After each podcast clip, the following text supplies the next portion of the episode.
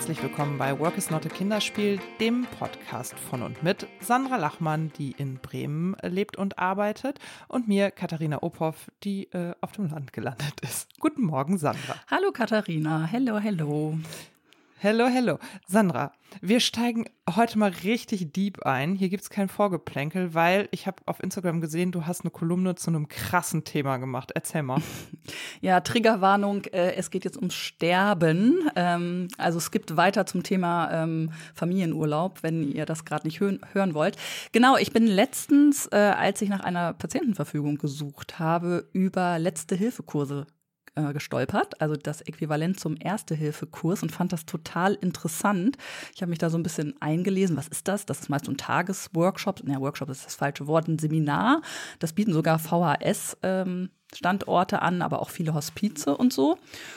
Und ja, da lernt man, wie man, ja, was heißt, man lernt? Also man erfährt etwas darüber, wie man Menschen beim Sterben begleiten kann. Das hat ähm, ja rechtliche Aspekte, aber auch so ganz alltagspraktische. Also ähm, Ernährung ist ein großes Thema, wenn Menschen sterben, ne? wenn sie nicht mehr richtig essen mhm. können oder auch nicht mehr wollen. Wie geht man damit um?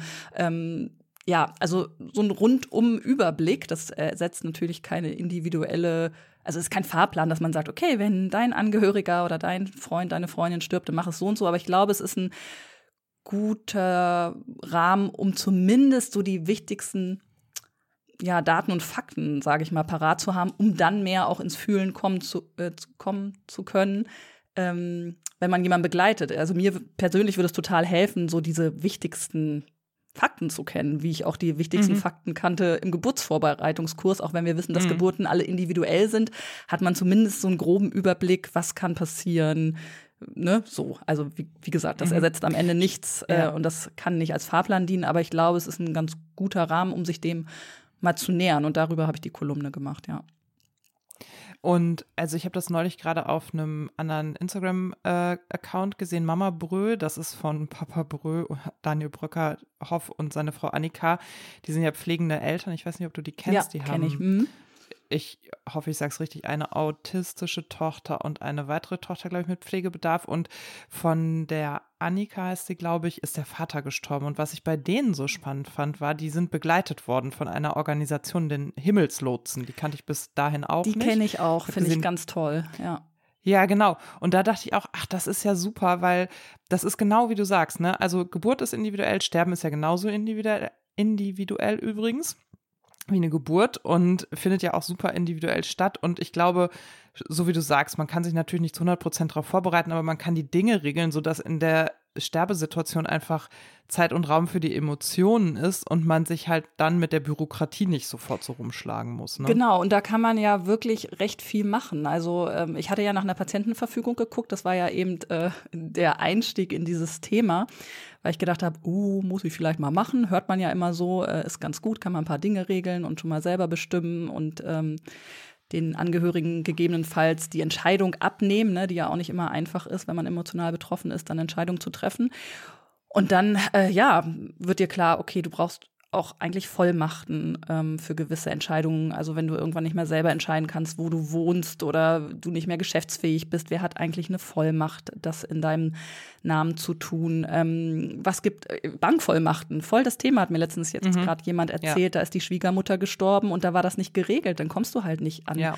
äh, die Bankkonten, ja. äh, um dann, weiß ich nicht, Geld darunter zu holen für die Beerdigung oder whatever, ne, wofür man die braucht. Das wird, glaube ich, dann für drei Monate gesperrt, so kenne ich das. Ich weiß nicht, ob das immer noch so ist, so war das aber früher. Ich habe den Fall in, in, meiner Familie schon mal gehabt. Da ist das Konto dann für drei Monate gesperrt gewesen, bis das dann freigegeben wurde. Und da war auch irgendwie, ich meine, ein Anwalt oder ein Notar schlussendlich mit drin. Und das war auf jeden Fall ein Riesenakt. Und genau, diese Beerdigungskosten mussten erstmal ausgelegt werden auch. Und die sind ja je nachdem, wie man es gestaltet, auch nicht so, dass man die im Zweifelsfall erstmal vorstrecken können möchte, so, ne? Mhm, genau.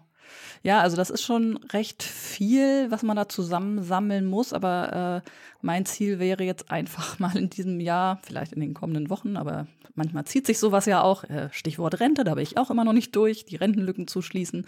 Ganz anderes Thema, aber zieht sich auch. Ich hoffe, das Thema mhm. zieht sich nicht so lang, aber ich möchte gerne, so wie meine Eltern das auch haben, schon seit vielen, vielen Jahren, einfach einen schmalen Ordner äh, zusammenstellen, den meine Familie dann vorziehen kann, falls mir plötzlich jetzt ein Unfall widerfährt oder ich schwer krank werde oder irgendwas passiert, wo das Notwendigste drinsteht, dass sie wissen, wo komme ich an Dinge, wie sind digitale Passwörter, äh, wo liegen eigentlich Lebensversicherungen, was ähm, wünsche ich mir für meine Beerdigung, dass, dass die eben nicht noch überfordert werden mit, wie du sagst, solchen bürokratischen Dingen, wenn die mhm. eigentlich eh emotional schon total verstrickt sind. Ne? Mhm. Ja.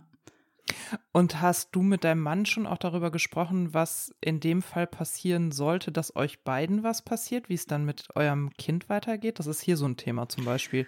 Ähm, haben, ja, haben wir vor, ich glaube, zwei, drei Jahren mal drüber gesprochen. Da haben wir auch so ein handschriftliches Testament mal festgelegt. Ähm, da müsste ich tatsächlich noch mal reingucken. Und das ist gar nicht so einfach, mhm. ne, so zu überlegen, gibt, äh, wo soll das Kind dann ähm, sein? Also jetzt sind die Bonusbrüder in einem Alter, also gerade der Ältere, wo man sich auch vorstellen kann, dass der da vielleicht greift, ne, dass jemand, ein mhm. junger Mann, dann irgendwann ähm, der Anspielpartner ist. Ähm, meine Eltern sind es momentan auch noch, die werden aber auch älter. Also ich, das ist ja auch so ein Ding, man muss diese Dinge ja immer wieder updaten, weil sich auch Zusammenhänge, ja. Beziehungen, Kontakte zu Menschen, die einem vielleicht mal sehr nahe standen, dann doch verändern. Da muss man ja immer mal wieder reingucken. Ne? Also bei allen Unterlagen, auch bei dieser Patientenverfügung und so, gibt es bei dem Vordruck, den ich jetzt habe über die Verbraucherzentrale, die haben so ein ganz, ganz tolles eigentlich Online-Tool, das führt einen sehr gut durch und am Ende hat man eine PDF zum Download in einem mhm. Fließtextformat, wo alles drinsteht und da gibt es sogar ein paar Spalten am Ende, wo man immer Datum und Unterschrift hinterlässt und eine Bemerkung, was man noch verändern möchte. Also das ist explizit vorgesehen, dass man sich das auch immer mal wieder anschaut. Mhm. Aber wir sind da nicht so geregelt, ähm, dass ich sage, ja, ich lehne mich entspannt zurück und weiß, ähm, das geht alles gut seinen Gang, wir wissen, wo unser Kind ist, aber das haben wir in dem, also wir haben es vor ein paar Jahren mal handschriftlich geregelt, in dem Sinne, mhm. dass es nicht ans Jugendamt fehlt oder so, also dass das in der Familie bleibt ja. und da Menschen benannt sind. Aber tatsächlich ähm, ist Testament und, und was ist mit dem Kind und so, das sind so zwei Baustellen, da müssen wir, glaube ich, auch einfach mal rechtliche Beratung haben. Also Patchwork-Familie mhm. ist da nochmal ein ganz anderer Schnack, ne, als so eine ja. klassische Familie. Ähm, und klassische Familie, würde ich sagen, ist eh eine Unterzahl. Also ich glaube, da können sich Anwälte oder Notare vielleicht auch ein goldenes Näschen verdienen, indem sie sich ähm, ja, den Schwerpunkt diverse Familienmodelle aussuchen und da testamentarisch beraten, würde ich vermuten. Das, äh, das müssen wir tatsächlich noch angehen, ja. Ist das bei euch ja, geregelt? Wir, also, oder? Nee, ja, du hast gerade gesagt, bei nee, euch ist das auch noch genau, so ein Punkt, also ne? Genau, ich habe da letztes Jahr mit meiner Schwester drüber gesprochen, die ist ja Anwältin. Die hatten das dann anlässlich einer Flugreise, die sie mit ihrem Mann gemacht hat, geregelt. Und ähm, habe ich gesagt, okay, können wir das für mich bitte auch oder für uns auch regeln? Weil, also ich finde, es ist halt genauso, wie du sagst. Manchmal, es fehlt ja daran, dass es so praktische ähm, Vordrucke oder so gibt. Ne? Und mir ist schon klar, in vielen juristischen Dingen gibt es das nicht. Deswegen ist das ja auch so cool, dass du von der Verbraucherzentrale diesen Link rausgesucht hast, wo man einfach was ausfüllt und dann kann man das ausdrucken, ablegen ablegen, prima, dann mache ich das auch gerne. Aber ich finde, der Angang ist ja gar nicht, ich will das nicht machen oder ich sehe das nicht ein, sondern häufig so, äh, wo fange ich denn jetzt an? Und was das Kind angeht, finde ich, kann ich das einfach aufschreiben. Also bei uns ist das halt auch eher so, dass ich sagen würde, ich weiß, was ich fürs Kind nicht möchte. Ja, stimmt. Und aus ja. diesem Ausschluss ergibt sich, was möglich sein könnte. So, ja, ne? Genau. Und also wir haben das zum Beispiel auch so gesagt, äh, dass wir gesagt haben, okay, wir können uns vorstellen, äh, unser Kind ist ja getauft äh, und hat damit Paten, dass sich diese Paten in unserem Todesfall zusammensetzen und miteinander überlegen, was kann denn jetzt eine gute Lösung sein. Mhm. Und aus unserer Perspektive gibt es da Lösungen, aber die werden wir nicht mit aufzeigen, weil das muss dann aus der Situation heraus geregelt sein. Und ich finde, das ist halt auch bei diesem Regeln so ein bisschen der Trick an der Sache. Natürlich kann ich meine Vorstellungen und Wünsche aus der heute okayen Situation heraus formulieren, aber ich weiß eben aus der Erfahrung des Sterbens heraus auch, ähm, die Dinge ändern sich dann halt, ne? Man beurteilt dann plötzlich die Situation anders oder man merkt so, oh, ach so, da, so fühlt sich das an, ups.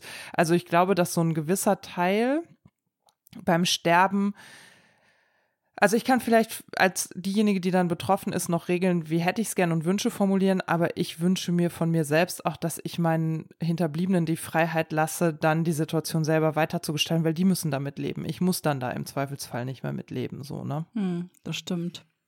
Das stimmt. Ja, man darf es vielleicht nicht so engmaschig machen, dass äh, jemand da Dinge tun muss, mit denen er sich gar nicht wohlfühlt, aber genau. so detailliert, dass jemand doch eine Ahnung hat, was man sich wünscht. Und im Zweifel hilft da ja auch darüber zu sprechen auch mal, ne? Also mit dem Genau. Partner. Also bei mir ist es jetzt Ja. so, dass mein Mann natürlich auch jetzt, ich habe so eine Vollmacht auch noch zusätzlich zur Patientenverfügung gestern angelegt. Der hat jetzt natürlich erstmal die Vollmacht für alles. Aber irgendwann ist er auch alt, dann muss ich das auch mal wechseln. Naja, und mit dem muss ich dann halt darüber sprechen, wie ich mir das vorstelle. Also wir haben gestern darüber gesprochen, wie wir beerdigt werden wollen zum Beispiel. Ne? Und dann muss man das vielleicht nicht ins letzte Detail da ähm, ja, niederschreiben, aber dass er grundsätzlich weiß, okay, das möchte sie auf jeden Fall nicht und lieber in die Richtung soll es gehen, ne? Und wie es dann am Ende Mhm. genau ist. Wobei Beerdigung wahrscheinlich noch das le- leichteste Thema ist. Ich glaube echt so Unterbringung von einem Kind. Wie lebt das bei wem weiter? Oh Gott, möchte ich gar nicht drüber nachdenken, ey. Ja. Ja, und Oh das ist ja Gott. genau der Reflex, der eintritt. Aber ich glaube, dass das auch, also auch mental total wichtig ist, das einmal durchgespielt zu haben, auch wenn es hart ist. absolut. Und dass da drin halt auch eine Freiheit liegt. Also, das klingt jetzt mega esoterisch, ne? Aber ich glaube, dass diese Beschäftigung mit dem Tod so befreiend sein kann, weil man sich einfach dessen einmal bewusst wird, dass das Leben endlich ist und den Zeitpunkt haben wir nicht in der Hand. Aber wenn wir gewisse Sachen geregelt haben, dann kann das schon auch erleichternd sein, weil man weiß, okay, alle wissen dann wenigstens, wo was zu finden ist und ich habe getan, was ich tun konnte. Und dann kann man sich eben auch auf dieses Sterben, wenn es denn kein plötzlicher Unfall ist, auch konzentrieren und einlassen. Und das finde ich an dieser Regelung das Allerwichtigste, dass du dann einfach Raum hast, auch trauern zu können. Und nicht in dieser Trauer, in dieser super emotionalen, in diesem super emotionalen Ausnahmezustand, in dem du ja zunächst meistens erstmal in deine Bestandteile zerfällst, dich dann damit auseinandersetzen musst, äh, Ja, ganz wo, wo genau. liegt denn jetzt eigentlich ja, was, ganz wo genau. ich Geld her, Genau. wie geht's jetzt weiter und Genau. so, sondern ich glaube, dass das halt für einen guten Trauerprozess auch wichtig ist, sich dann mit seiner Emotion und der Situation beschäftigen zu können und sich nicht über Bankkonten Gedanken machen zu müssen. Das hört man ja auch ganz häufig, dass ähm, gerade die Phase, wenn das Organisatorische dann wegfällt, ähm, ganz hart ist für Hinterbliebenen, ne? dass am Ja. Anfang ganz viel Organisatorisches ist und dann, wenn das irgendwann wegfällt, das kann ja auch so ein bisschen Halt geben, dass man erstmal im, im Machen bleibt. Ne? Ähm, aber dass es dann, wenn gar nichts mehr zu tun ist, äh, dann geht's richtig bergab und ähm, das von Anfang an irgendwie so fühlen zu können, also nicht noch so, ein Bruch, so eine Bruchkante zu haben, weil man vorher so gepowert hat, jetzt erstmal alle Dokumente zusammenzukriegen. Ähm, macht es nicht angenehmer, aber vielleicht, ähm, wie soll ich sagen, fehlt das Adjektiv dafür. Ja. Ich, ich hoffe ja, Ja, auch ein bisschen, es dass es so ist wie mit einem Regenschirm oder so. Wenn man einen Regenschirm mit hat, regnet es nie. Und ich hoffe, dass ich, wenn ich diesen Ordner irgendwo hingelegt habe, mir nichts passiert, sondern ich einfach mit 88 Ach im so. Schlaf einschlafe. Das ist jetzt so. Okay, okay, verstehe. Okay, das ist jetzt ein Ja, bisschen nicht also ganz ernst gemeint, aber ich so ein bisschen denke ich so, ey komm, wenn man es geregelt hat, dann braucht man es meist nicht. Schön Ja, wär's. guck mal, das ist ja so wie mal, so ein bisschen angelehnt, wie ich das neulich mal formuliert habe. Gesagt so, boah, ey, die Welt ist ja so gesundheitsorientiert geworden. Ne? Wir wollen ja alle unser Leben verlängern und so. Und ähm, ich zum Beispiel bin gerade dabei, auch äh, so wenig Alkohol wie möglich, so wenig Zucker wie möglich und so, ne? Hier immer alles schön gesund. Ich habe irgendwann zu meinem Mann gesagt, boah, weißt du was, ich glaube, wenn ich 80 erreiche, dann werde ich noch mal so alles ausprobieren, was ich mich sonst nie getraut habe. Ich glaube, dann, weiß ich nicht, fange ich an, mich mal so richtig zu betrinken oder ich fange an zu kiffen oder sowas, keine Ahnung.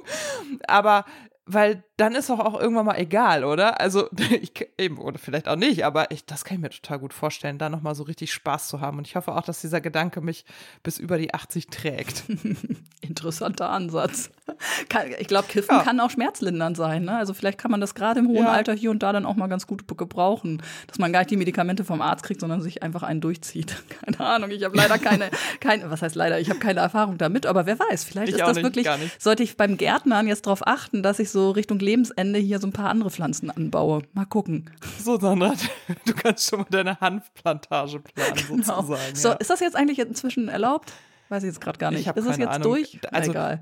Dadurch, dass ich wirklich keine Konsumentin bin, weil ich ja immer, ich würde sowas nie ausprobieren, weil ich immer Schiss hätte, ähm, abhängig zu werden. Da hat ja die Schulprävention gut geholfen bei mir. Ähm, ich habe einfach Sorge vor Drogen, deswegen konsumiere ich sie lieber erstmal gar nicht.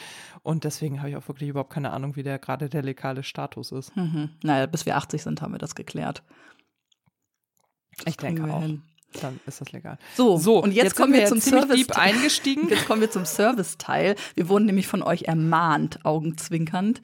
Wir haben ermahnende Nachrichten bekommen, wie es denn sein könnte, dass wir außerhalb der Podcastaufnahme über Ferien und ähm, Ferienprogramme und Urlaub mit Kindern sprechen. Wir haben gemerkt, da habt ihr ein Thema mit und da wir gemerkt haben in den letzten zwei Wochen, für uns ist das auch jedes Mal aufs Neue. Wir haben jetzt schon ein paar Ferien hinter uns in Kita und Schule, durchaus auch immer wieder ein Thema. Sprechen wir jetzt mal über die Osterferien, würde ich sagen. Sind die bei euch jetzt eigentlich schon rum? Nee, bei euch waren die diese Woche. Nee, heute ne? letzter Tag. Ah. Ja, ja, heute okay. letzter Tag. Ich komme auch gerade ehrlicherweise, deswegen muss ich eben noch so zielgenau duschen, bevor die Männer hier zum Schwimmen gefahren sind. Ich komme nämlich aus dem Kinderzimmer, das wir aufgeräumt haben. In dem sah es aus oh. wie Bombe, also wie Bombeneinschlag. Und weil das Kind in diesen Ferien alles angefangen hat, nichts zu Ende gemacht hat und wir am Ende sowieso immer nur Malefiz oder Skip Bo gespielt haben. Ach, das Thema muss ich kurz zwischenschieben. Ich brauche bitte Spieletipps von euch für Kinder, ja, so, der ist ja jetzt zweite Klasse, acht Jahre alt. Der spielt gerne Malefiz, Gebo und Monopoly. Ich kann es nicht mehr sehen. Ich brauche was anderes. Quirkel, Quirkel ist bei ihm durchgefallen und Rummikub. Er steht auf sowas wie, weiß ich nicht, das äh, verrückte Labyrinth und solche Geschichten.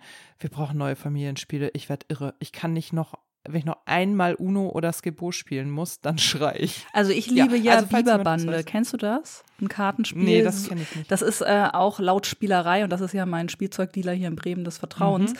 äh, ein wirklich häufig gekauftes Spiel. Das wurde mir so ans Herz gelegen, äh, gelegt und wir spielen das hier auch so gerne. Das Kartenspiel, ah. ist, man muss auch ein bisschen rechnen dabei, aber es ist mhm. ein Glücksspiel. Man muss sich ein bisschen Dinge merken. Also Biberbande, kleine Schachtel okay. kann man überall mit hinnehmen. Also so ein bisschen wie, ja, wie Uno vom, vom, vom, vom mhm. Format. Biberbande kann ich nur empfehlen. Okay. Ganz tolles, kleines, süßes Spiel.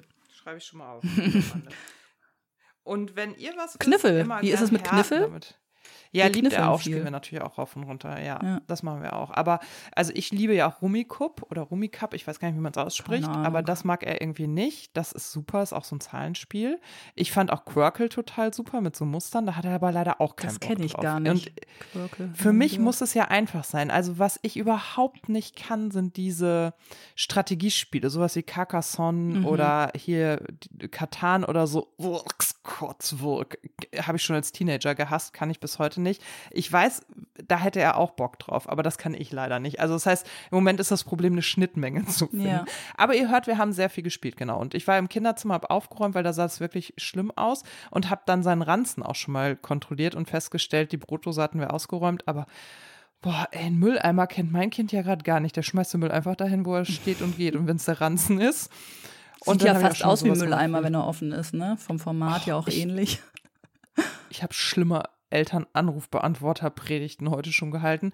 Da habe ich auch die Sportsachen gepackt, aber wir sind ja über das Thema gestolpert, über so verschiedene Dinge, ne? Also dieses einmal ist, glaube ich, dieser Punkt, der uns ja sehr bewegt hat, der ist, glaube ich, jetzt auch sehr einzelkindspezifisch, das mhm. muss ich mir vorweg sagen. Ja, das ist jetzt alles aber sehr einzelkindspezifisch, ja. Mhm. Ja, unsere Einzelkinder hatten ja so ein sich Selbstbeschäftigungsthema in diesen Ferien, so würde ich es mal sagen. Du, oder? mein Kind hat das seit sieben Jahren. Also das ist nichts Neues, wie du weißt. Ähm, ich glaube, da bin ich auch, das ist aber eigentlich ein anderer Themenstrang, den mache ich jetzt hier nicht so kräftig auf, aber ich bin da, glaube ich, auch ein Stück, äh, Stück selbst dran schuld, dass der nicht gelernt hat, sich selber zu beschäftigen. Also er kann das schwer, ne? Also er braucht schon auch viel Anregung, aber ich glaube, ich habe ihm davon einfach viel zu viel gegeben in den letzten sieben Jahren.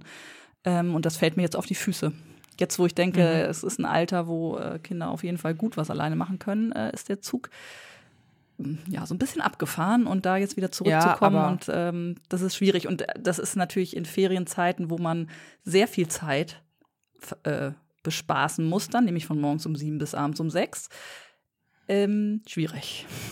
Sehr schwierig. Also das finde ich aber auch und ich würde sagen, mein Kind kann sich schon selbst beschäftigen, der braucht aber dafür auch, also das haben wir diese Ferien wieder festgestellt, echt auch so eine gewisse, wie soll ich das sagen, so gewisse Voraussetzungen. Also der hat schon auch Bock auf Dopamin im Hirn, ne? Also wenn der jetzt schwimmen gehen, zu Oma mit einem Freund spielen, äh, Zoobesuch mit der anderen Oma und so kriegt, dann nimmt er das natürlich. Und wenn der dann so high ist, also so druff ist, sag ich mal, dann ist das für den total schwierig, da auch wieder runterzukommen. Dann wird das eher so ein, äh, und was machen wir als nächstes? mäßig. Und das kenne ich von seinem Halbbruder schon auch, ne? Also, das immer so dieser, dieser Japp nach äh, oh je, jetzt die nächste Aktivität, weil das natürlich auch cool ist. Also ich kann das ja auch verstehen, ne? Wenn ich coole Sachen machen darf, möchte ich da auch kein Ende von haben, sozusagen. Und dann braucht es schon so zwei, drei Tage, in denen dann mal so gemäßigt sowas stattfindet oder gar nicht. Und wir dann auch aushalten, dieses Genöle, mir ist so langweilig. Und er sagte schon, ja, ja, Mama, ich weiß, in der Langeweile liegt die Kreativität. Lass mich in Ruhe. Also da muss ich wirklich zwei, drei Tage hart auch sagen, nein, wir machen jetzt. Aber wenn ich da jetzt mal so indiskret so. sein darf, weil das sind die hm. Situationen, ja, mit denen ich wirklich nicht gut umgehen kann. Der mhm. steht dann vor mir und ich sage, pass auf, ich muss jetzt das und das machen. Wir machen um halb vier das und das. Keine Ahnung. Treffen wir uns wieder und spielen mhm. Monopoly weiter, was gestern stehen geblieben ist.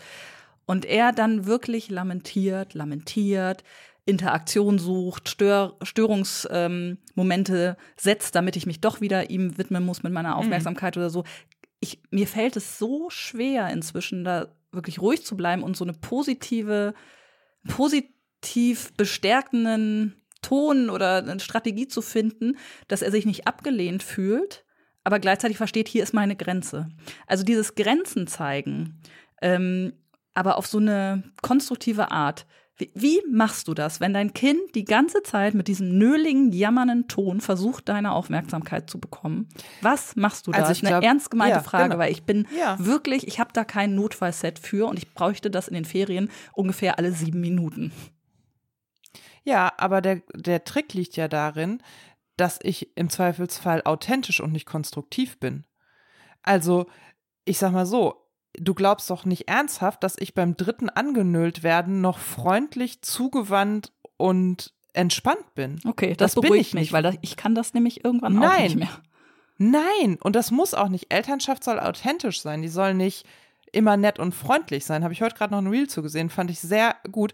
Ganz ehrlich, wenn der mir dreimal, und ich meine, bei uns ist das hier, das sage ich jetzt auch mal sehr offen, das ist ja nicht nur angenölt werden, sondern mein Sohn kneift immer noch die besonders schmerzenden Stellen von Lipödem an Beinen und Armen dazu, wenn er nicht kriegt, was der möchte. Da bleibe ich nicht mehr ruhig. Okay. Und es gab in diesen Ferien zwei Situationen, in denen ich, und da bin ich nicht stolz drauf, aber in denen ich wirklich laut geworden bin.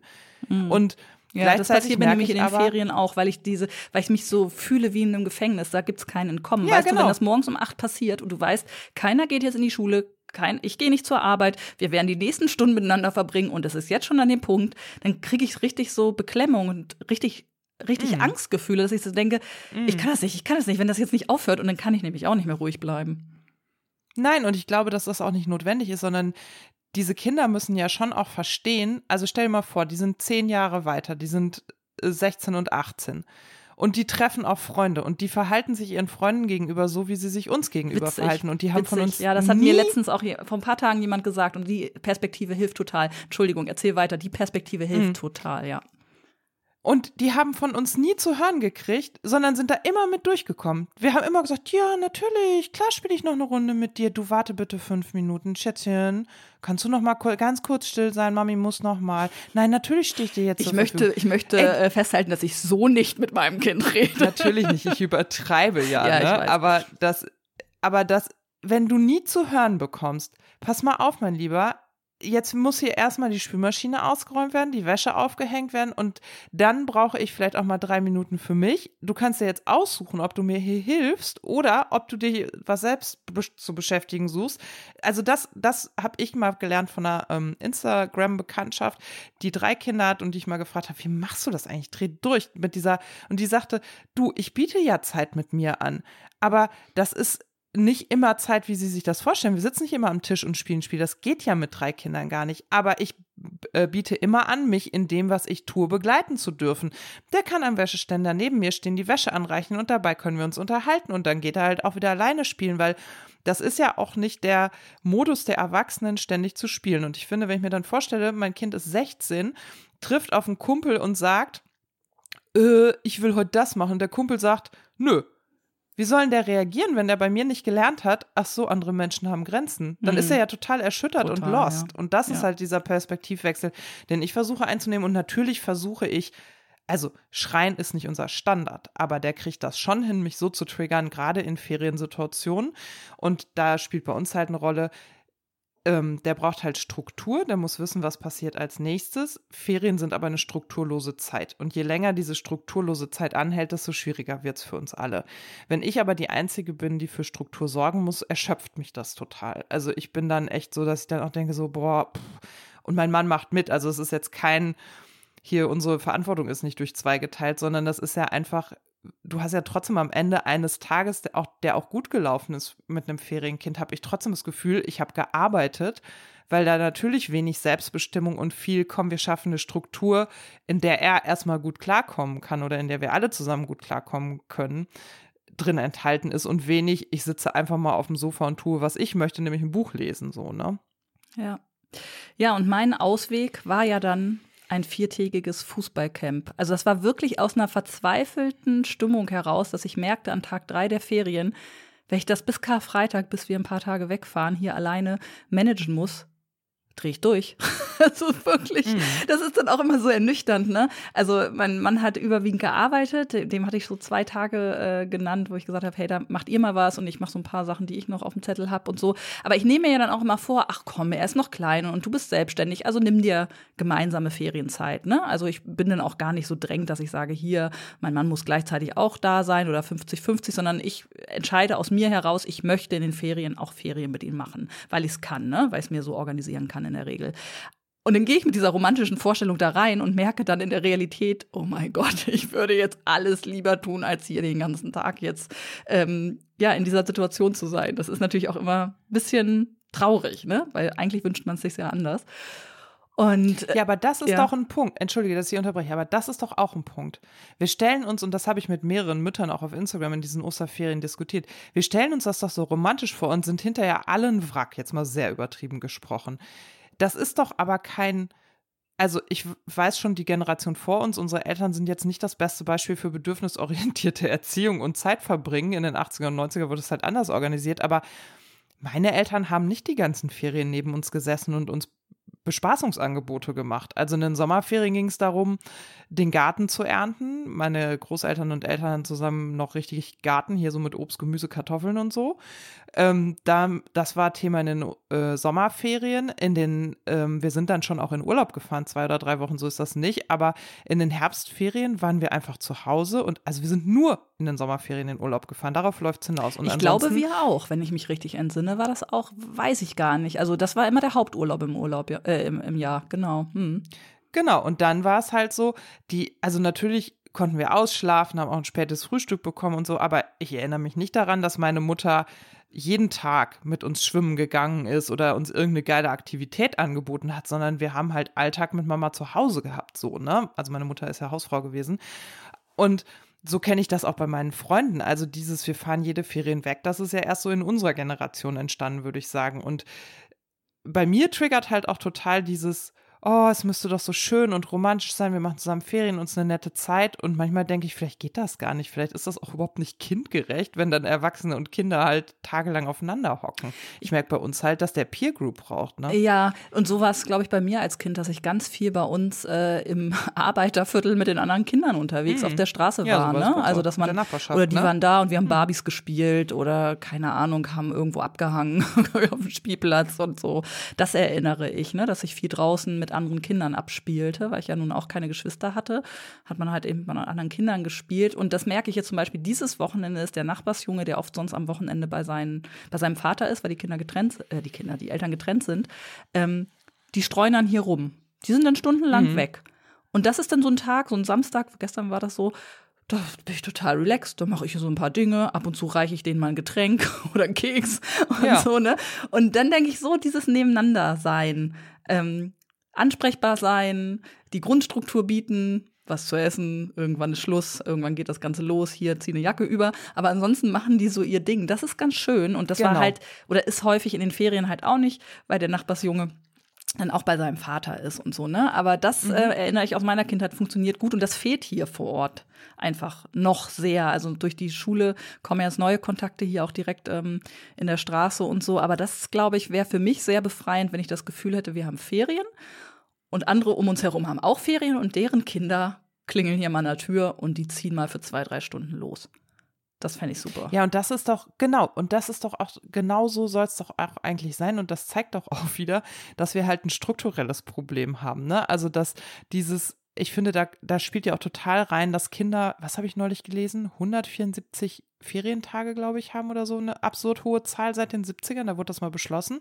Und wir haben 30 Urlaubstage. Das zeigt ja schon, das kann nicht gehen. Und ich merke auch, ich bin dann auch so unter Druck, dass ich denke so, ich kann doch jetzt aber auch nicht meinen Erholungsurlaub ausschließlich mit der Befriedigung des Spielbedürfnisses meines Kindes verbringen. Also bleibt da meine Erholung. Ich bin auch total egozentrisch an der Stelle. Und ich merke halt auch, also wir haben diese Ferien auch ganz viel dafür gesorgt, dass er mit Freunden gespielt hat. Und am Ende hat er mit anderen Einzelkindern gespielt, weil nämlich in den Mehrkindfamilien häufig der Fall ist, dass die Kinder nicht so ein hohes Bedürfnis danach haben oder dass es heißt, nee, wir machen heute mal in Familie oder wir machen als Familienausflug oder nee, der hat jetzt schon bei der Oma geschlafen und so. Also weißt du, da war schon ein anderes Entertainment und auch eine andere familiäre Struktur.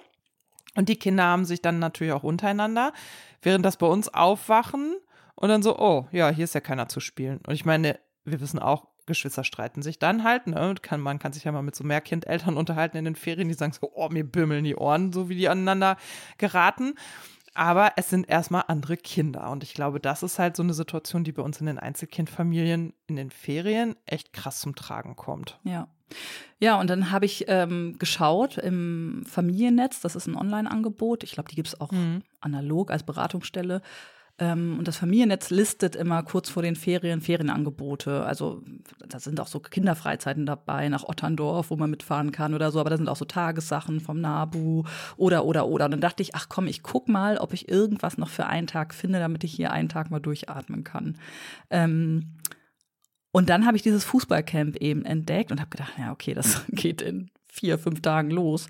Da ist sicherlich kein Platz mehr frei und habe aber einfach mal eine E-Mail geschrieben und tatsächlich haben wir noch einen Platz bekommen. Und das hat mich sehr viel Überwindung gekostet, weil ich ja, also mein Sohn kommt jetzt in das Alter, wo sowas besser möglich ist, aber er hatte ja jetzt auch ähm, beim Einfinden in die Schule jetzt durchaus ähm, mal zwischenzeitlich Probleme und ich weiß, er probiert nicht so gern neue Dinge aus und ich wusste, da würde niemand sein, den er kennt. Ich hatte gehofft, dass vielleicht aus der Schule jemand da ist, ne, weil das gar nicht so weit von uns mhm. weg war, war aber nicht. Ähm, das hat mich schon extreme Überwindung gekostet, ihm das sozusagen erstmal zuzumuten, weil für ihn war das im ersten Moment, also er hat sich dann sehr drauf gefreut, aber ich weiß, dass ihm das auch ein bisschen was abverlangt. Ne? Das ist nicht so ohne. Das ist kein mhm. Typ, der sagt, ja, cool, wo sind die vielen unbekannten Leute? Ich darf meine Leistung unter Beweis stellen, da gehe ich hin. Yeah. So, ne? mhm. Und ähm, hat sich dann aber darauf gefreut, aber es hat mich Überwindung gekostet, ähm, zu sagen, ich erlaube mir, also es fühlte sich an, und das ist ja Betrachtungsweise, es ist auch total bescheuert, es fühlte sich an, als würde ich ihn aus egoistischen Gründen wegorganisieren. Ich habe nicht gesagt, mhm. wie cool, was hat er für eine coole Erfahrung und wie super ist das für den den ganzen Tag Sport zu machen und unter Kindern zu sein, was es ja auch ist. Also ich bin ja nicht blöde, ne? ich weiß das schon, aber was äh, intuitiv als erstes gekickt hat als Gedanke war, okay, ist das okay, den jetzt so wegzuorganisieren? Also es fiel mir nicht leicht weil es nicht gelernt war, ne? Also ich hatte das vorher noch nie in Anspruch ja. genommen oder so. Und ähm, ja, weil ich immer, immer dachte, Ferien sind ultimative Familienzeit und nicht, äh, die Kinder sind irgendwo anders und man selber arbeitet noch oder nutzt die Zeit einfach mal, um seinen Gartenschuppen aufzuräumen. Ich habe da ja auch totale Probleme mit, ne? Also, das ist ja das große OGS-Thema hier, dass ich weiß, da hat er nicht so richtig Bock drauf. Und dann versuche ich das auch zu vermeiden. Damit sind wir in der ersten Ferienwoche ziemlich auf dem Bauch gelandet, ehrlich gesagt. Und ich habe jetzt auch die OGS-Leitung angeschrieben und gesagt, wir brauchen jetzt eine Lösung dafür, weil hier ist ja die besondere Situation. Äh, in dem in der Gemeinde, in der wir hier sind, gibt es ähm, fünf Grundschulen und drei OGSen. Und diese OGSen teilen sich quasi die Ferienbetreuung. Äh, zu Ostern und in den Herbstferien immer so ein ums andere Mal und in den Sommerferien gibt es sowieso nur drei Wochen. In den ersten drei Wochen sprechen wir nicht drüber. Und ähm, das heißt aber, dass er im Zweifelsfall ähm, nicht seine OGS, also nicht seine Betreuer, nicht seine Räume offen haben, sondern eine der beiden anderen. Da kennt er aber weder die betreuenden Personen, noch hat er da zwangsläufig Freunde, noch kennt er die Räumlichkeiten. Und ich fand das schon immer total absurd, dass alle das so hinnehmen. Also weißt du, das ist offenbar so, dass man dann da trotzdem sein Kind einfach hingibt. Und ich war aber so, ich kann doch jetzt das Kind nicht in eine fremde Betreuung zu fremden Leuten. Also an der einen OGS kenne ich so ein, zwei Leute, aber er war da ja auch noch nie. Und jetzt habe ich halt nachdem wir da so Schiffbruch erlitten haben in der ersten Woche, weil wir ihn nicht in der OGS angemeldet haben, aber auch gemerkt haben, okay, das ist super anstrengend, mit Ferienkind auch zu arbeiten. Das geht natürlich auch irgendwie nicht. Das geht überhaupt nicht. Habe ich jetzt, nee. nein, habe ich jetzt die OGS-Leitung angeschrieben. Also ich habe ihn einen Tag mit zur Arbeit genommen, ne, weil er eigentlich ähm, zu seinen Großeltern sollte. Da war dann aber eine Krankheit ausgebrochen. Da habe ich gesagt, nee, danke, wir hatten gerade acht Wochen Krankheiten. Dann habe ich ihn einfach stumpf mit ins Büro genommen. Und ähm, dann habe ich die OGS-Leitung aber angeschrieben und gesagt, so, passen Sie mal auf, das ist jetzt hier die, die Situation. Ich finde das absolut unglücklich und ich weiß, dass alle anderen Eltern da offenbar kein Problem mit haben. Ich habe auch mit ein paar Müttern gesprochen und gesagt, wie macht ihr das denn mit euren Kindern? So, ja, da müssen die einfach durch. Mhm. Ich so, ja, aber es kann ja nicht sein, dass die da einfach durch müssen. Was ist denn das für eine bescheuerte Idee?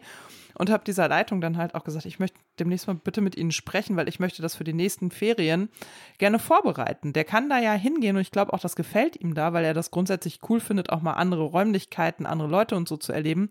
Aber ich will, dass er die Möglichkeit hat, das vorher sich anzusehen, die Leute kennenzulernen und mal, zumindest mal zu wissen, wo ist denn das Klo hier, weißt du?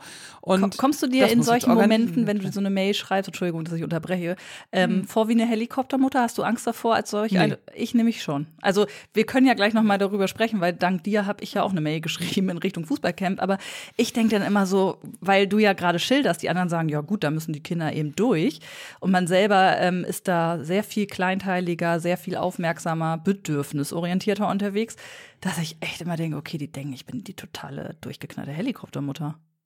Ja, das denken die ganz bestimmt. Also das ist ja auch ganz häufig, also nein, Gute Freundinnen von mir sagen auch, ich helikoptere. Die dürfen mir das aber auch sagen. Und dann kann ich nur sagen, ja, aber weißt du was, das ist mein erstes Kind, das ist auch mein einziges Kind.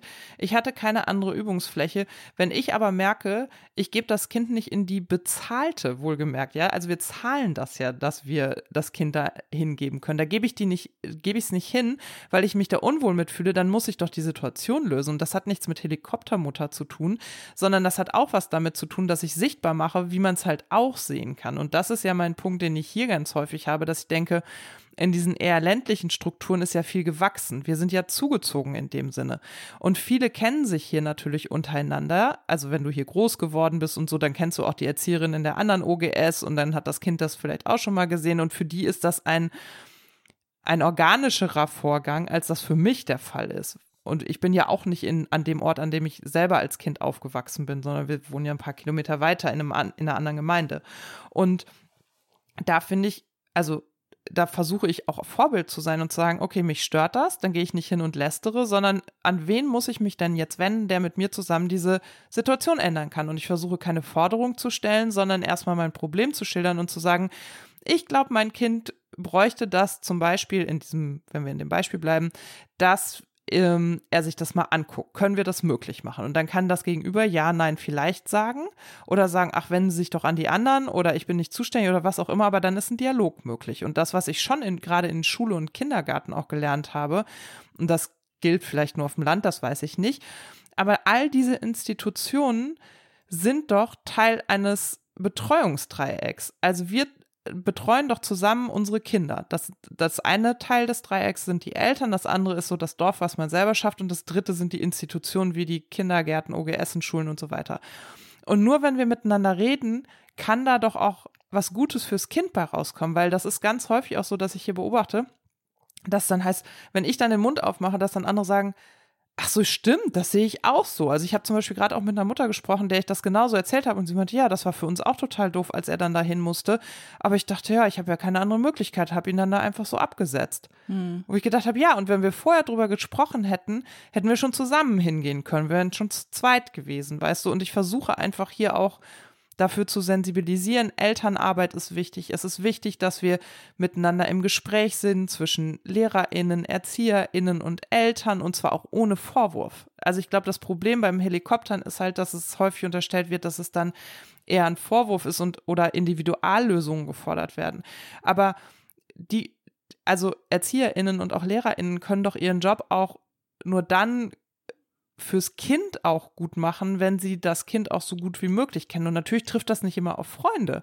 Aber im Gro habe ich gute Erfahrungen damit gemacht, wenn ich den Mund aufmache und versuche sichtbar zu machen, was aus meiner Perspektive gerade eine Herausforderung ist und dass ich aber, und das geht damit Hand in Hand, immer auch anbiete, ich helfe mit bei der Lösung. Ich will gar nicht die Arbeit bei dir abladen, aber irgendwie merke ich, so funktioniert es nicht. Was kann ich tun? Wo kann ich unterstützen und wie können wir es lösen? Und damit mache ich sehr gute Erfahrungen und ich glaube, dass das auch sein muss. Man kann sich aus diesen institutionellen Zusammenhängen als Eltern nicht rausziehen. Das geht nicht. Ich möchte äh, ja einen Punkt dick unterstreichen, weil ich das jetzt ähm, auch so erlebt habe. Man ist eben auch Vorbild, beziehungsweise mh, mm, ja, ähm, tut dem Kind damit auch was Gutes, wenn man transparent sichtbar ja. macht. Ich kümmere mich darum, ich sehe, wie die Situation für dich ist. Ich kümmere mich darum, dass die Situation ändert sich dadurch vielleicht nicht, aber wir haben uns zum Ausdruck gebracht. Also du warst es ja, ja, die mir am Ende des ersten Tages beim Fußballcamp, wo mein Kind wirklich kreuzunglücklich nach Hause äh, gefahren wurde von mir ähm, und einfach die Frage im Raum stand, okay, geht er da weiterhin hin? Will er das überhaupt? Also es sah nicht danach aus und möchte ich das auch? Oder sage ich, okay, das, das ist auch in vielerlei Punkten nicht das, was ich äh, angemessen finde für so ein Feriencamp. Ähm, das stand ja im Raum und du warst ja dann diejenige, die gesagt hat, na ja, aber du könntest ja mal überlegen, Kontakt aufzunehmen zu den OrganisatorInnen. Und ich im ersten Moment natürlich auch hm. dachte, ja, okay, das ist ein viertägiges Ding, soll ich da jetzt irgendwie großen Fass aufmachen und hm, lohnt sich das? Und am Ende des Abends habe ich gedacht, ja, das, ich kann es zumindest versuchen. Ich kann zumindest meinem Sohn dann auch damit zeigen, pass auf, ich habe den und den angeschrieben, ich habe das geschildert. Ähm, das habe ich getan für dich, aber damit du eben auch lernst, sowas kann man tun. Das ist eine mögliche Reaktion. Mhm. Und das Gute war halt, dass ich äh, tatsächlich auch eine ausführliche Antwort bekommen habe, die auch, ähm, also ich weiß nicht, ich hatte die Mail damals weitergeleitet, ne? Ich habe ja jetzt auch keine großen Vorwürfe mhm. gemacht, sondern einfach nur geschildert, wie das für mein Kind äh, war an dem Tag. Und ähm, ich habe eine lange Mail zurückbekommen, die einfach nur dargestellt hat, warum die Dinge so sind, wie sie sind. Also da gab es keine Lösung und auch kein, ja, wie, dein Kind hat jetzt eine Sonderbehandlung oder so. Darum ging es ja auch gar nicht. Aber es wurde erläutert, warum die Dinge so laufen, wie sie laufen. Und das konnte ich meinem Kind vorlesen. Und für ja, den genau. war das total hilfreich zu verstehen, okay, ähm, das sind die Gründe dafür. Einfach damit ja. er sieht, okay, das, jetzt wissen wir, warum das so ist. Das müssen wir immer noch nicht gut finden, aber wir wissen jetzt die Hintergründe. Und das hat sich als total hilfreich erwiesen, auch in der Bewältigung dieser Situation. Also er hat sie ja am Ende noch durchgezogen. Ähm, irre stolze Mutter war ich am Ende, weil er sich da wirklich also sehr über seinen Schatten gesprungen ist. Ähm, aber das war ein, ein Bestandteil der, der, der Lösung. Ich glaube, hätte ich das nicht getan, wären wir vielleicht gar nicht an den Punkt gekommen. Ja, und das ist doch auch das, was, ähm, was immer hilft. Also sich seinen Handlungsspielraum ähm, bewusst zu machen und in dem dann auch zu interagieren. Und du hast ihm gezeigt, du hast einen Handlungsspielraum. Genau. Du, wenn du da mitmachen willst, ist, das sind die Spielregeln die muss man nicht gut finden, aber du kannst trotzdem mitmachen und im Rahmen dieser Spielregeln deinen Spaß haben. Und das ist doch eine super wichtige Info. Und ich beobachte das auch, dass Kinder zum Beispiel mit diesen strukturellen Spielregeln viel besser klarkommen, als ich klarkomme. Also wir hatten das ja jetzt auch, mein Sohn war ja auch in einem äh, Fußballcamp, der fand's spitze und der saß hier trotzdem abends und hat gesagt, Mama, weißt du was, die machen Lolli, schießen, da müssen, muss immer ein Kind aufs Tor schießen, wenn es getroffen hat, kriegt's ein Lolli. Ich habe keinen Lolli gekriegt. Ich so, ja, und was macht das mit dir? Ja, finde ich scheiße. Ich so, soll ich dir morgen Lolli einpacken? Nein! Da, weißt du, da, für den war klar, okay, das sind die Regeln so, die finde ich scheiße, ich mache jetzt trotzdem mit. Ich will aber auch keinen Ersatz-Lolli, weil es geht, der hatte schon verstanden, es geht nicht um den Lolli. Und daraus haben wir ganz viele Gespräche geführt in der letzten Woche, die ich als total ähm, hilfreich auch im Kontakt mit ihm empfunden habe, dass wir nämlich darüber gesprochen haben, dass es ähm, jeder Erwachsene auch eine andere Perspektive auf Kinder hat und jeder auch mit Kindern anders umgeht. Also ein so ein Beispiel war auch bei, beim ersten Mittagessen, meint, war er total frustriert, weil er meinte, Mama, da gab es Salat, ich mag keinen Salat und dann haben die gesagt, dann kriege ich auch keinen Nachtisch. Und dann haben mein Mann und ich gelacht und gesagt, ja, das ist der typisch erwachsene Versuch, Kinder dazu zu bekommen, ähm, gesunde Sachen zu essen. Wir wissen ja, du isst total viel Obst und Gemüse, du machst das aber roh und Salat ist halt nicht deins, aus vielen verschiedenen Gründen. Ich finde auch Salat ist kein besonders kindgerechtes Essen, aber okay. Und ich so, weißt du was? In so einem Fall darfst du mal die Regeln brechen. Dann nächstes Mal nimmst du den Salat und nimmst den Schokopudding und dann lässt du den Salat einfach wieder zurückgehen. Und das fand er dann auch so spitze, dass wir ihn zum Regelbruch angeleitet haben, weil ich gesagt habe, yeah. niemand, niemand darf über dich bestimmen, was du isst. Wir können hier in unserer Familie darüber reden, was sind gute Sachen, was sind schlechte Sachen und so weiter. Aber lass nicht über dich bestimmen, auch jetzt mit acht noch nicht. Niemand hat das Recht, dir zu sagen, du kriegst nur die Süßigkeit, wenn du den Salat bekommst. Dann sag Oder ein Tor geschossen du, hast. So, das ist doch bescheuert. Ich so, nimm dir das nicht zu Herzen. Und ich glaube, das ist ja das, was bei euch auch gewirkt hat. Er hat verstanden, es hat gar nichts mit ihm zu tun. Die müssen ja nur einmal verstehen, das hat nichts mit ihnen zu tun, sondern das sind halt, das sind halt die Regeln, aus welchen Gründen auch immer, aber dann können sie sich anpassen und damit arbeiten. Und das finde ich schon auch sehr faszinierend zu sehen. Ja, also die Frustrationstoleranz wird dann einfach höher, ne, im Laufe der Zeit. Also so habe ich das erlebt. Mhm. Bei uns gab es halt noch diese andere ähm, Ebene, dass ähm, er einfach keine Erfolgserlebnisse hatte. Ne? Also er ist nicht äh, der beste Spieler, das weiß er mhm. auch. Also es ist auch nicht so, dass er denkt, er geht in die Bundesliga und so, ne? gar nicht.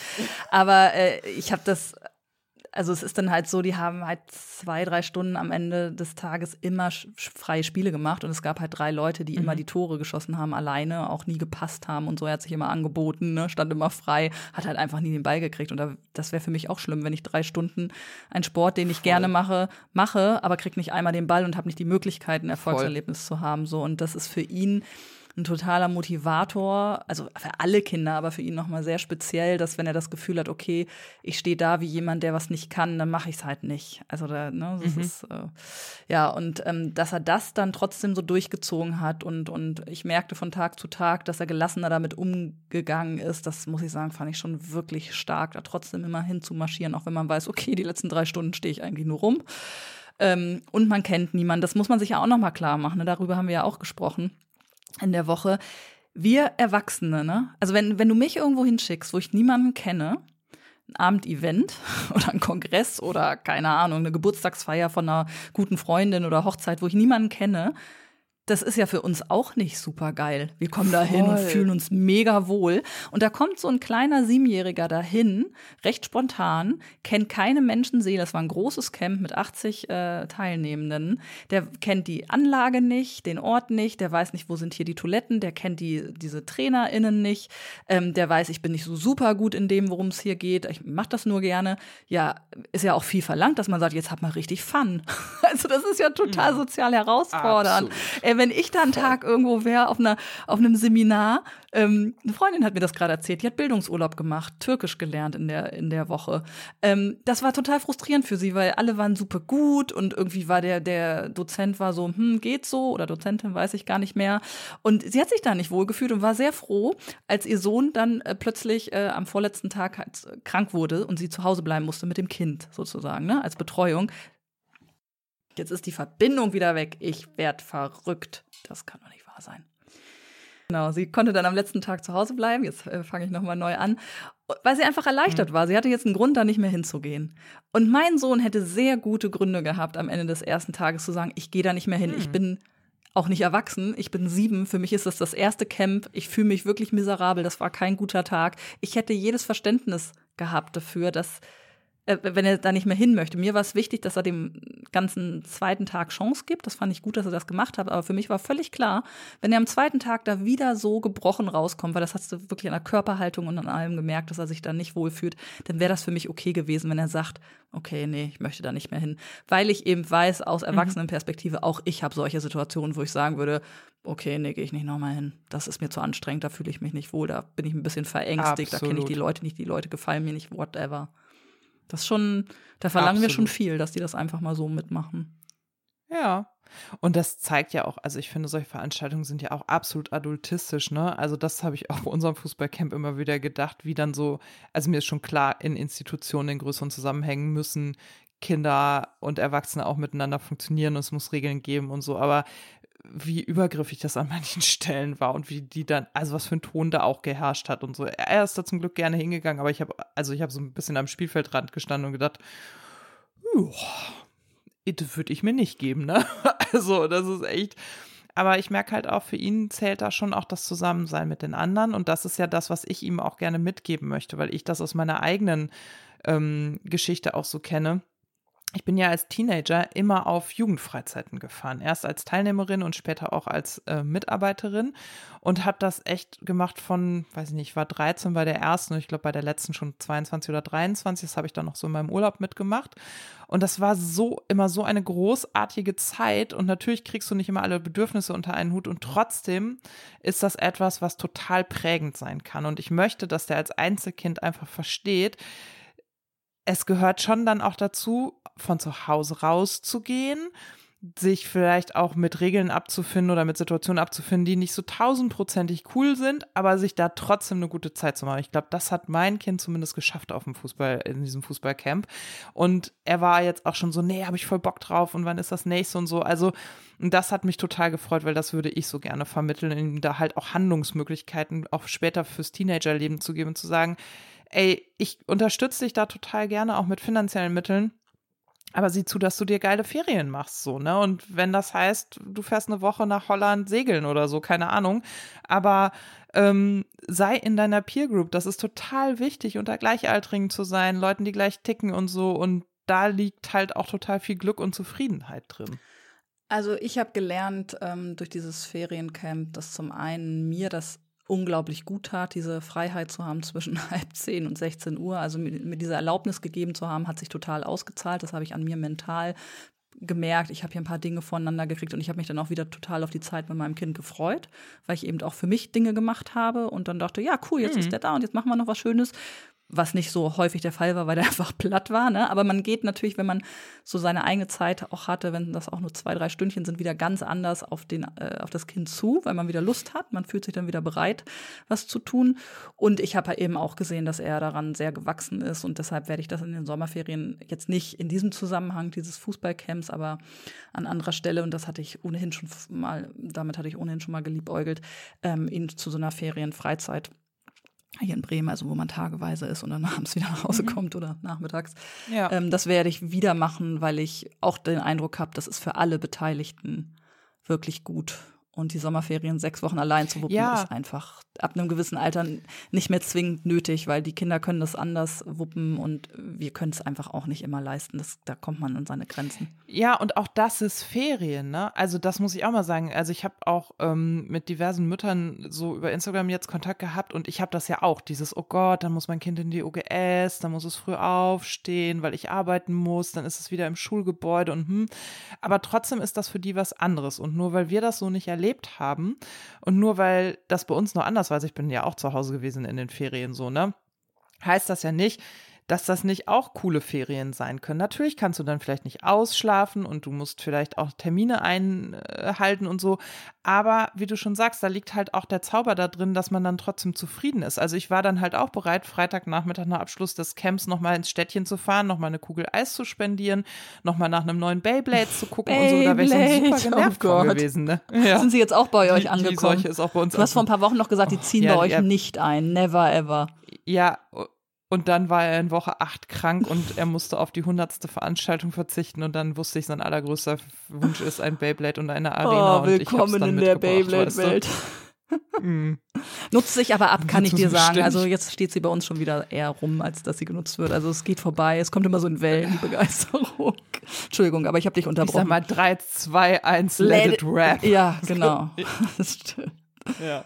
Nee, also und von daher äh, bin ich jetzt auch dabei, vielleicht gibt es, also ich muss, merke halt auch, ich muss mein Bild von Ferien und Sommerferien ein bisschen wandeln. Das ist halt leider für uns nicht möglich, den sechs Wochen einfach zu Hause zu haben. Wir müssen arbeiten und ich versuche ihm aber in der Zeit, in der ich arbeite, auch eine gute Zeit zu machen. Und das bedeutet eben, dass er unter Kindern ist und nicht, und mal auch bei den Omas und Opas und so ist ja auch okay. Aber auch das finde ich halt zum Beispiel das merke ich, der hat total Bock, dann auch mal zu Oma und zu Opa zu gehen. Aber so nach zwei, drei Tagen sagt er auch so, oh, jetzt wäre ja auch was anderes wieder so, ne? Also der braucht schon auch die Abwechslung und die dann herzustellen, okay, und ich brauche halt aber gleichzeitig auch die Verlässlichkeit. Ich kann auch in diesen langen, langen Ferien nicht immer im Büro sitzen und denken, boah, eigentlich müsste ich jetzt nach Hause und Mittagessen kochen, weil über Essen in den Ferien oh haben wir Gott, gar ja, nicht Oh Gott, das Albtraum, ja immer Albtraum. noch, genau wie im Lockdown. Das war echt für mich auch ein Highlight des Fußballcamps. Ich musste mir keine Gedanken machen, was das Kind mittags isst. Es war mir egal, dass die da Pizza Oder? gegessen haben und Chicken Nuggets und Pommes. Was anderes ja. ist, essen Kinder ja ohnehin selten. Ey, wirklich, okay, das ist echt nochmal ein anderer Punkt. Ich glaube, da können wir alle den Haken dran machen. Also wer nicht gerne in der Küche zaubert, der den nervt das, also mich nervt das kolossal. Da bist du ja gerade mit dem Frühstückstisch abräumen durch und kannst dir schon wieder Gedanken machen, ob du jetzt schon wieder ja. Milchreis aufsetzen musst. Wie furchtbar ist das bitte? Nervig. Ja. Du, aber ähm, abschließend vielleicht noch mal ähm, die Frage oder auch die die ja, wie es mir widerfahren ist. Ich habe hier letztens ähm, gesehen äh, vom Fenster aus, wie in den ja, jetzt sage ich schon Herbstferien, wie in den Osterferien ein paar SchülerInnen von der Schule meines Sohnes mit Betreuerinnen, also Lehrerinnen, bei uns vorbeigingen am Haus und ich hatte intuitiv den Gedanken, schoss mir sofort durch den Kopf, oh, die Armen, die können nicht zu Hause sein. Woher kommt denn das, dass das bei uns so ist? Und das Ja, genau, ich. das hast du nämlich gerade Ja, beziehen. weil- Aber warum ist Ja. das denn so? Also das, das finde ich ja selber schrecklich, ja, dass ich das denke. Wie furchtbar, aber das, das ist ja irgendwo in mir drin. Von irgendwoher ist das ja sozialisiert worden. Woher kommt denn das? Aus den 80ern oder? Also mein, wo, ja. ja, meine These ist zum einen eigenes Erleben, ne, dass wir in den 80ern halt, also wie gesagt, ich bin von einer Hausfrau erzogen worden und da ist das auch hochgehalten worden. Da war ja Fremdbetreuung echt so ein bisschen so huiuiui. Und das andere ist, das ist doch, also ich würde sagen, hier wirkt dann schon der patriarchale Kapitalismus einfach auch, ne? Dieses, dieses System, was Müttern ein gewisses, einen gewissen Erwartungsdruck und einen gewissen Erwartungshorizont mitgibt. Und wir haben das einfach auch internalisiert, dass äh, gute Mütter in den Ferien zu Hause sind, sich ihre rot-weiß karierte Schürze umbinden, den Apfelkuchenteig rühren, mit roten Bäckchen die Wünsche ihrer Kinder erfüllen, selig äh, Rama-Werbung mäßig zusammen sind und eine gute Zeit haben. Und die Last liegt ja auch allein bei den Müttern. Du glaubst doch nicht, dass mein Mann ein schlechtes Gewissen hat, weil er in den Ferien arbeiten geht. Aber das widerspricht ja eigentlich den Erfahrungen, von denen wir vorhin gesprochen haben, dass wir zwar zu Hause waren, aber sich unsere Eltern gar nicht jetzt äh, explizit nur uns gewidmet haben. Also, ne, wenn wir an die 80er, 90er denken, wir ja eher so ein bisschen nebenher lebten, mit Ausflügen zwischendurch und ab und zu mal Urlaub, ne, aber wo es eher so nebeneinander war, was wir uns eigentlich auch wünschen, dass wir nicht immer so gefordert sind. Und gleichzeitig wirkt aber auch so ein Anspruch von, das Kind ist im Schoße der Familie in der schulfreien Zeit und hat so ganz idyllisch, so wie du es gerade beschrieben hast. Das ist irgendwie auch verrückt, dass das, ne? Ja, irgendwie auch nicht zusammenpasst. Ja, aber das- ich. Genau, aber das wirkte auch bei mir, als ich mein Kind mit eins das erste Mal versucht habe, in einer ähm, Tagesbetreuung einzugewöhnen und dann gescheitert bin. Das wirkte auch, als ich ihn mit knapp zwei ein weiteres Mal eingewöhnt habe und dachte, oh Gott, nur weil ich arbeiten gehen will, muss dieses arme Kind jetzt in die Fremdbetreuung. Ich glaube, dass das derselbe Wirkmechanismus ist, der da stattfindet. Wir haben uns halt dran gewöhnt, dass das Kind zu bestimmten Zeiten in Kita, Schule und so weiter ist, aber diese Ferien sind halt irgendwie noch ein heiliger Gral und guck dir doch mal bitte an, wovon wir medial auch umgeben sind. Also ich hab, musste neulich einigen Instagram-Profilen entfolgen, weil ich gemerkt habe, die machen nichts Gutes von mir. Wenn der Ferienstandard das ähm, Haus Hirt Mhm, oder wie ja. heißt dieses andere sehr teure Haus ist und das, also ich weiß sehr genau, das ist nur ein Ausschnitt. Ich weiß sehr genau, diese Familien werden an anderen Stellen, also vielleicht haben die auch einfach die Kohle und das ist okay, aber das will ich nicht als meinen Standard definiert haben in den Ferien. Ich will nicht, dass Überwintern auf Bali der Standard in meiner medialen Wahrnehmung ist. Ich will nicht, dass das Haus Hirt, das ich sehr schätze, ein ähm, der Urlaubsstandard ist in meiner Vorstellung. Ich will nicht, dass sich das bildet. Und das hat viel mit meiner medialen Realität zu tun, in der ich unterwegs bin.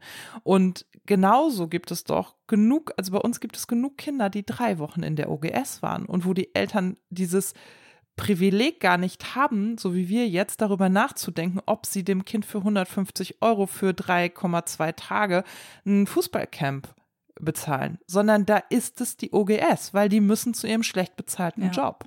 Und das hat halt viel auch mit Privileg zu tun, wie wir über Ferien nachdenken. Und deshalb teile ich ja sehr gerne, geht in die Familienjugendherbergen. da habt ihr auch ein bisschen Programm und einen Tapetenwechsel, aber müsst eben nicht so tief in die Tasche greifen. Ähm, ich ich komme ein bisschen zum Schluss, weil bei mir mein AirPod gerade düdel düdel Ja. dü gemacht hat und sich gleich abschmiert und wir dann Alles wieder klar. so ein technisches Ding haben. haben weil ich könnte jetzt, also zu diesem Thema Unterbringung würde ich auch so gern noch sprechen. Das hatten wir ja auch hinter den Kulissen gemacht, ne?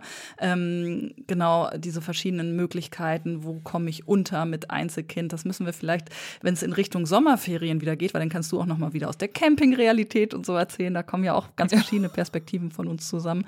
Da können wir vielleicht Richtung Sommerferien noch mal drüber sprechen oder nach den Sommerferien oder so wäre jetzt mein Vorschlag, bevor hier äh, die Technik uns im Stich lässt. Was meinst du? Gerne. Ja. Absolut. Und wir haben auch eine Stunde. Ich glaube, das reicht. Das war auch ein wilder Ritt. Genau. Ähm, erzählt So, gerne, Lieben. was euch durch den Kopf schießt zum Thema ähm, Ferien, wie ihr die Osterferien erlebt habt. Ähm, schickt uns gerne über Instagram private Nachrichten, wenn ihr mögt. Ähm, freuen wir uns immer. Und ähm, ich persönlich würde mich auch, und das meine ich ganz ernst, mal freuen, wenn ihr mir mal sagen würdet, wie ihr eure Zeit, eure freie Zeit mit dem Kind verteilt auf Kind und eure Sachen. Mich würde das wirklich interessieren, weil ich glaube, da gibt es zu wenig Einblicke. Wie sieht das klassischerweise im Alltag aus, wenn man von der Schule kommt mit dem Kind, hat noch drei, vier Stunden irgendwie bis zum Abendbrot. Wie verbringt ihr die Nachmittage? Das würde mich wirklich ernsthaft interessieren. Ich brauche da mal einen Blick in andere Familien.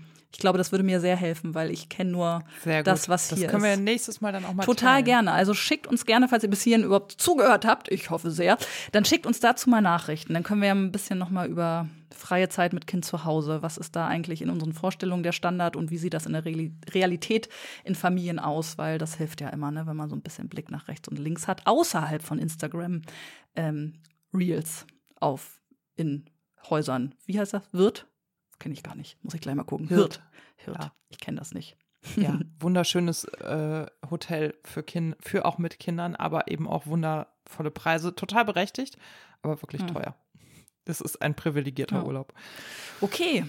So, in diesem Sinne. Schöne Zeit. Bis zum nächsten Mal. bald. Tschüss. Ja, macht's gut. Tschüss. Tschüss.